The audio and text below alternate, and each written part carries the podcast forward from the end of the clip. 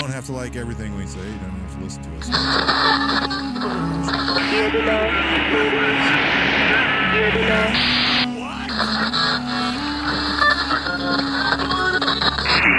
Yankee de América.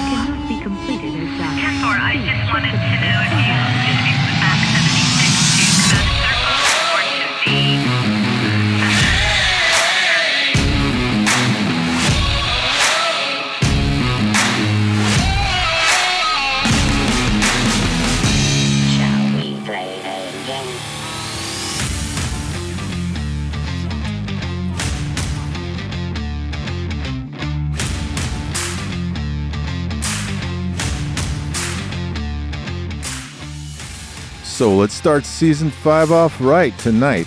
We talk about, well, tonight for me, where I'm recording it, we're going to talk to you about a TV show from the man, the writer of Memento, The Dark Knight, and Dark Knight Rises, and also from the man who improved Star Trek and destroyed Star Wars. We're going to talk about a TV show called Person of Interest. You may want to check it out. Last I heard it was on Netflix, starring Jim Caviezel. We're going to take a look at a viewer's question look at the state of surveillance and what may be scary that people are looking into nowadays because of things like the development of AI technology and where that's headed. So we'll discuss what the show is, what they do on the show, and how close are we really to being a person of interest. That's what we're going to talk about right here on Grayman, hiding in plain sight.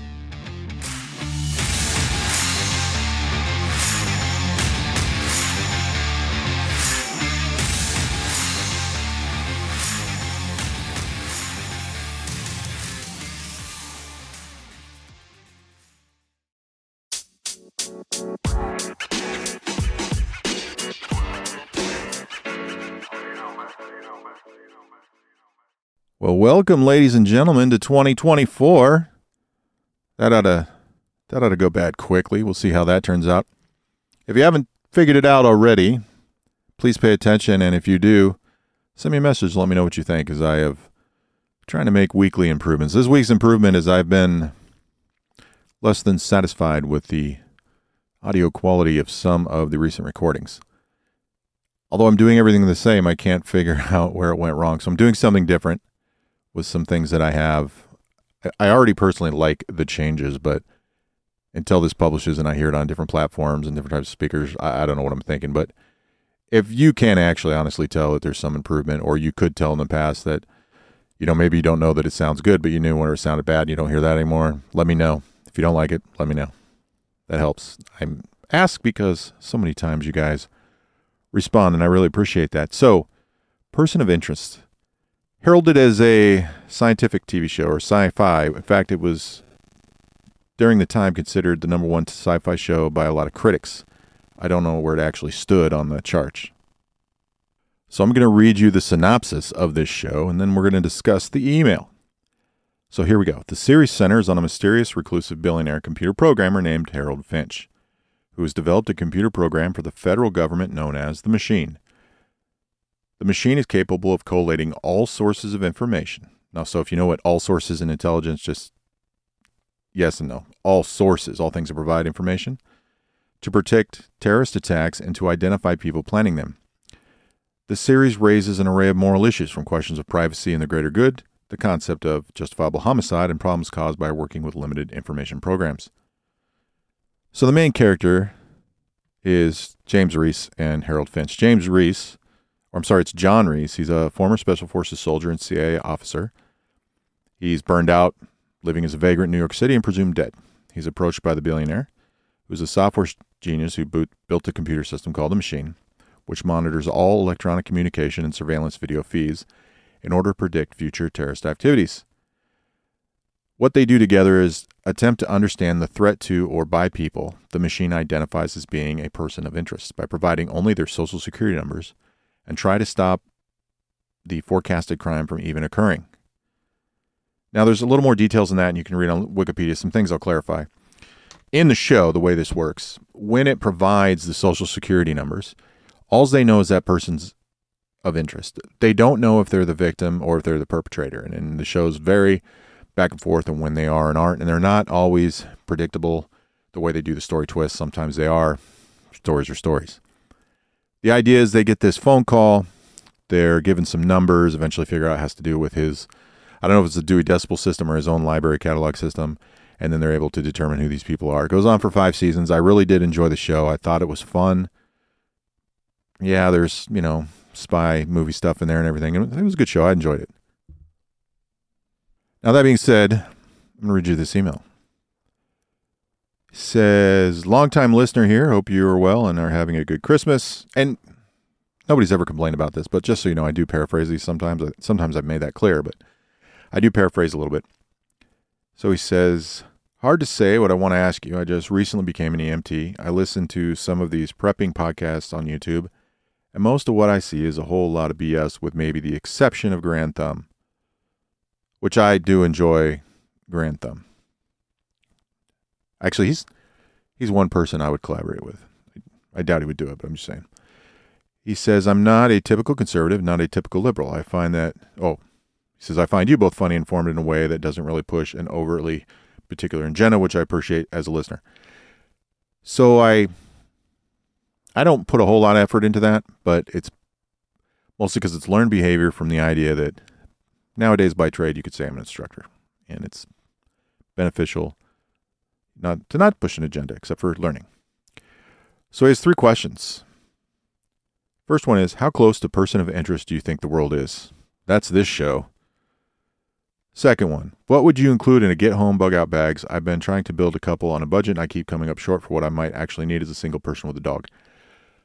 So while I've somewhat done that a little bit, I will think about that question, decide if I can do it any better based on what I've already done for those that have checked out the last episode of 2023 and have looked and seen what I've done with the subscription. This is something that would end up on the paid side but we'll see if I can what I can do to help you out because you're probably not a subscriber. And then it says on the third one, this third one is going to take some time to put together. I have to focus on my own privacy to answer it. To I have a specific answer to this question, things that I plan for myself for all kinds of reasons, including the topic that's going to be in this question. But it's going to take some time to put together. There's some teaching points in here and references I need to find for you I don't know that this is going to be a one shot deal. This is something I could break down into a whole lot, a whole lot of shows. So we're going to see where this goes. So when it comes, it'll probably come fast, but it's going to be a while. But here's the third question. This is going to be right now the biggest deal show I'll probably do this year that's pre planned and not reactionary to world events. Here's the question If you were broke and had basically nothing and came into some money from, say, a rich uncle, where would you buy property and what would you stock a house with in a gray man way? That seems simple, but there's so much more to that than just buying the property and stocking the house. There's all kinds of things we've talked about, especially privacy and acquiring that money that we're going to talk about, and all kinds of it goes way beyond that. But we're going to focus on question one How close a person of interest is the world? There is a thing called predictive analysis. It's not something I talk about nor will I explain why I don't talk about it. Imagine one day some discussion of that will come out somewhere, especially if I, you know, start running across people I used to work with or train that want to discuss that in very loose terms. That's entirely possible. It's a impressive, impressive thing to do. There is technology that can be involved in that to some degree, not to the extent of what we're seeing in this TV show. But the other thing about predictive analysis is there's nobody doing it publicly, even without using that name, like on YouTube or podcasts that I've I've come across. And people that think they're doing it are just kind of well, they're not doing it. So the ability to predict outcomes and are, basically something that come from or can be focused on by these assessments, which I'm going to talk in a future episode just based on an email I wrote somebody today to assist them out and doing some research based on an area study around Yemen and in that area of the world, which will come later. But there are other things to look at beyond technology that we don't give our credits self credit for. I'm trying. I'm sitting here trying to think the best way to do this. Well, normally this type of thing I just I edit out, but I'm trying to be more natural here. I mentioned previously, it might have been in the last episode, one of the last ones, I talked about former Intel guys, like legit spy guys, Graymen, for however long they've done this, that have come out publicly written books, got a public face, doing whatever, and give such clear and often what appears to be simple or overly simple answers. People don't like the answers because they believe they already know, or they go, "Oh, this guy's a hack," or they're a CI plan, or they're doing. They already have preconceived notions. They already decided how the world works on a subject they know nothing about. But there are things that are very simple and straightforward, or can be figured out through assessment and study in order to forecast them. There's a reason why people were saying Russia would invade Ukraine, reasons why they were announcing specifics to it about 16 months out. Reasons why you know, 10 months out, it was starting to come out somewhat publicly by some analysts. I was talking about it around that time frame. And then the farther you go on, more people start coming in. Some figured it out, some are just listening to the rest of us and maybe deducing it or maybe just showing up late to the party. There are things that can be predicted far well beyond what we think humans are capable of because we don't give ourselves enough credit. An old thing I used to say all the time, and I know I've said on the podcast, but probably not since the first year, is I used to say that the um, the CIA and the president have a lot in common or can be compared. They're often blamed for things they have nothing to do with and credited for things they have nothing to do with. It's just kind of how how the ball bounces and how things go. Most of the technologies that I'm aware of are still in use. Some were under development and expansion. Some have probably been superseded. There's probably some things not used anymore, and I'm, I have no doubt there's things out there that I don't know anything about. Is there was things out there I didn't know anything about when I was working. You know, we don't all know everything. There's some amazing technology. Most of it acquires information. We call it collection. So it's intelligence collection, and if it's an inanimate object, a machine of some type, uh, you know, say a drone with a camera on it, it's a collection platform. A human's not a platform, an object's a platform. But they're collecting information that goes into the intelligence cycle, becomes intelligence, gets analyzed, assessed, turned into you know, here's my level of accuracy, or one politicians say my high degree of accuracy that we receive from the intel community on such and such comes from all these things being combined together. It's not a perfect system. It's very impressive. You know, the idea of hiding. It's like I've told people all the time. It's like, well, you want to hide from the government. We'll say that's I want to hide from the government or whatever. Well, why? You know, why do you want to, or what's specific about that? Because you can't. Like, if they want to find you, they will.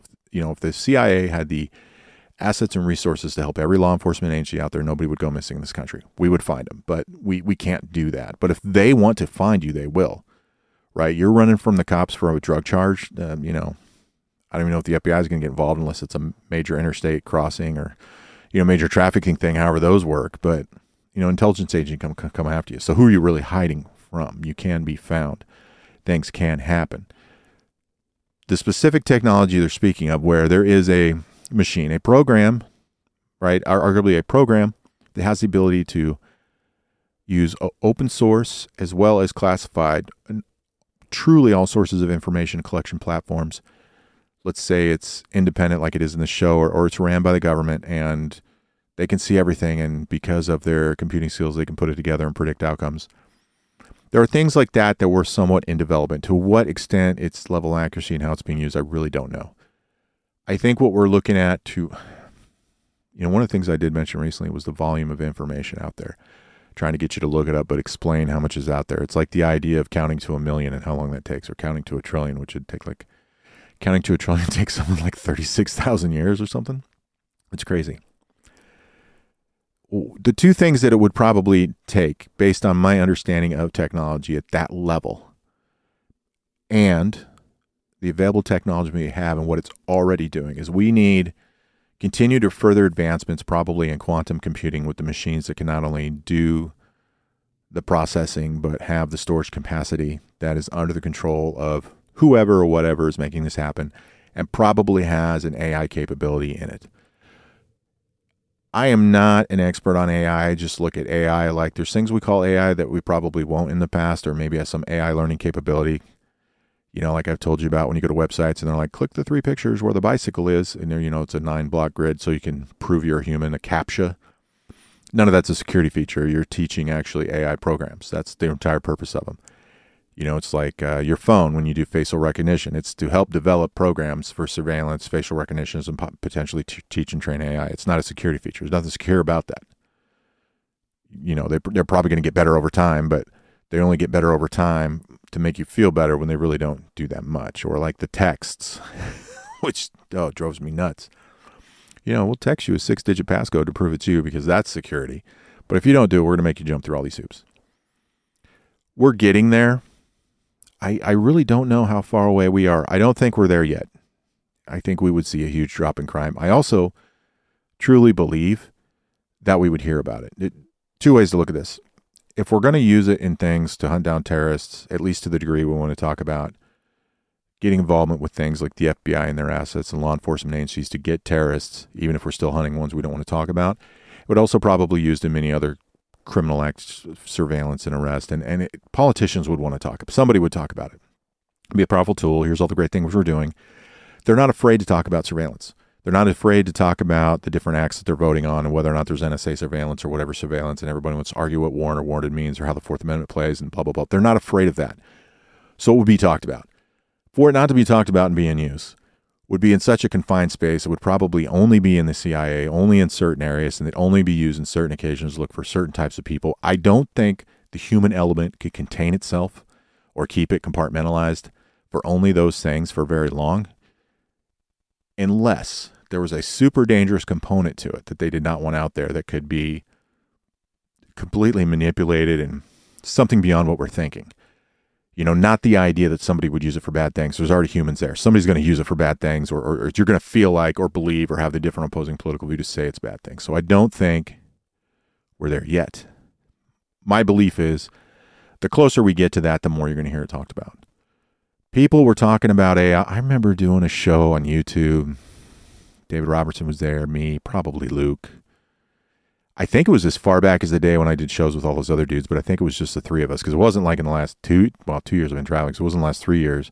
Could have been four years ago. But we talked about AI a little bit and what David knew about it. He looked into it. I, I knew it existed. I knew some stuff from cover. I didn't know nothing crazy. People arguing about what could and couldn't be done, and that was an example of things where I was telling them like, yeah, these things are happening. They're like, that's not happening. What are we finding out now? Absolutely, it's happening. But there's discussions that go over time and it becomes more acceptable. It's more acceptable now to talk about it. Because the two, well, there's only two real arguments about AI right now that it's Skynet and why it's bad and we need regulation, and that we need to not fear it and look at the development things it could do with things like education. You know, you can take whatever you want on that. I would just caution you to go back to something I said before that's happened throughout times with everything that shows up without regulation, whether it's 3D printers or when we had the dot com bubble or all this other stuff. Or, or I, I mentioned Napster and copyright laws. This whole idea that we're actually trying to do the right thing to protect you or improve people's lives or whatever, it's great if that works out. But if politicians are saying it, that's not what happens. That's not what happening if big business does it. They're trying to control the industry so that they can dictate the future of it it will basically root out the weakness. Basically, the weak companies, the ones that can't hack it, the ones that can't play the game. That's what it'll be done. I think Elon Musk has uh, got a lot of great things going for him. I, you know, some people don't. I do, but I'm not. The guy's not an idiot. When he calls for regulation of this stuff, he wants to. He wants a piece of that. You know, he'd be a fool not to as a businessman. He could really believe that it could do bad things. But when you're at that level and talking about it, something like this program would be known and talked about. We more and more see it's I see it a lot more just because of things that have been hidden or classified forever that I was aware of. And over time more and more people get aware of them that kind of cross over to the civilian market because people are smart, people invent things, people figure things out, people are kind of their analysts in their own right.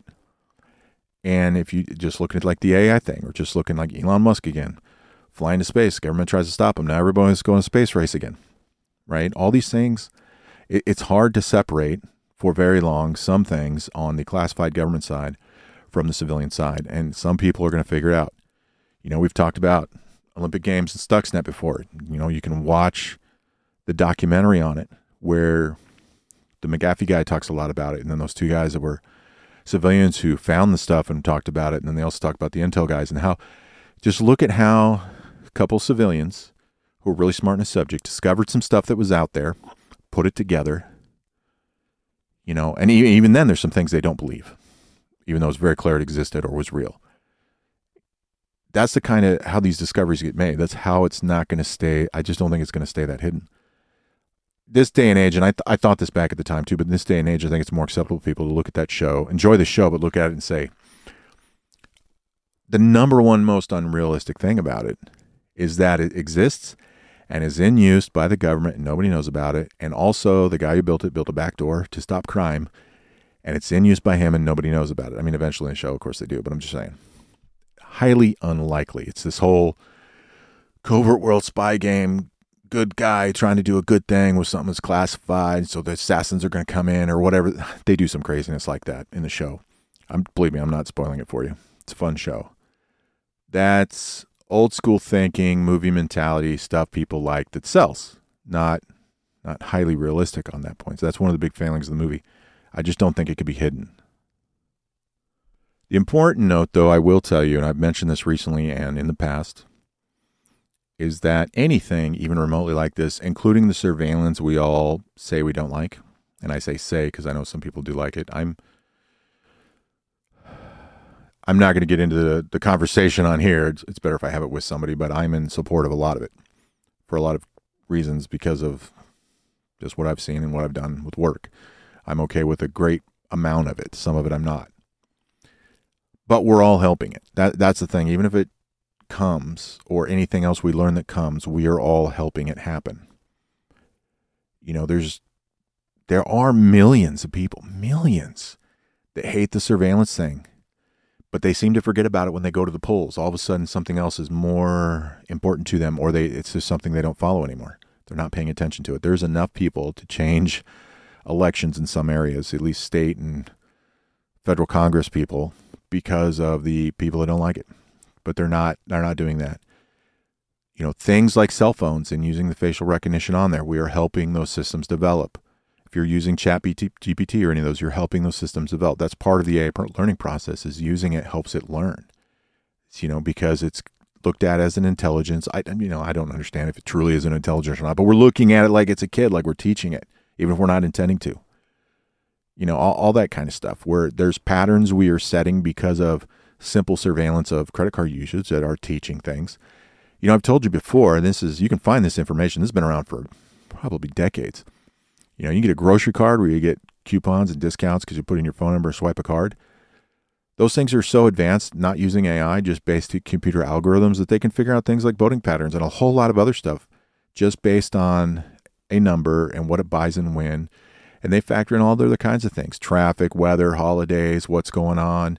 They could probably tell, well, I know for a fact they can tell you things like when you have family visiting and they can narrow down the profile of a person even though they don't know who it is because of the things that you're buying they can estimate things you're doing with driving because of where you get gas and all this other. This is just based off computer algorithms and tracking information because you swipe a credit card and you swipe a points card. That's been around for decades, right? So now you've got what was it? The first iPhone? I think it was the iPod, not even the iPhone, but something like that was the computing power of what they used just for the electric side and the mental side, putting the first space shuttle up. And look what your phone can do now. I just bought an iPhone 15. You know, and the power of that thing. You know, and you're putting your face in it. you know, we've talked about Siri and Alexa and the, the cameras and all that other stuff we look at for personal security and surveillance and whether or not we want to use it. But we are willingly participating in this world. We were helping these things develop. I'm not saying you're guilty of anything, and I'm not saying it's good or bad. It really depends on how you look at it. But what I am saying is part of the reason some advancements continue at the rate and speed in which they do is because the general public, wittingly or unwittingly, and in this case, you're listening to this, it's definitely witting, participates in supporting and teaching and training tools and ideas and development of programs because of the products they buy, the TV they watch, the sh- shopping they do, all these different things. That's the world we live in now. Doing nothing is the same as doing anything. It contributes. Think of it this way it doesn't matter what you do or don't do, it contributes to the algorithm. Think of it like that. I mean, there's more than one algorithm, more than one ways. Whatever you do contributes to it. That, that's just that's just reality of what we're in. You have to decide what's important to you. You know, why do you care? I'm not saying you should or shouldn't care. I'm not judging you for it, but if the machine existed tomorrow, like person of interest, and they used it exactly like we see in the show, and the government was only really using it to get the bad guys, which I think is what they do in the show because I don't think they focus on them doing bad things. Maybe they do. It was five seasons a long time ago. I watched it couple of good guys with good intentions, smart guy and an operator, stopping crime, you know, things cops don't know about. Why would you care?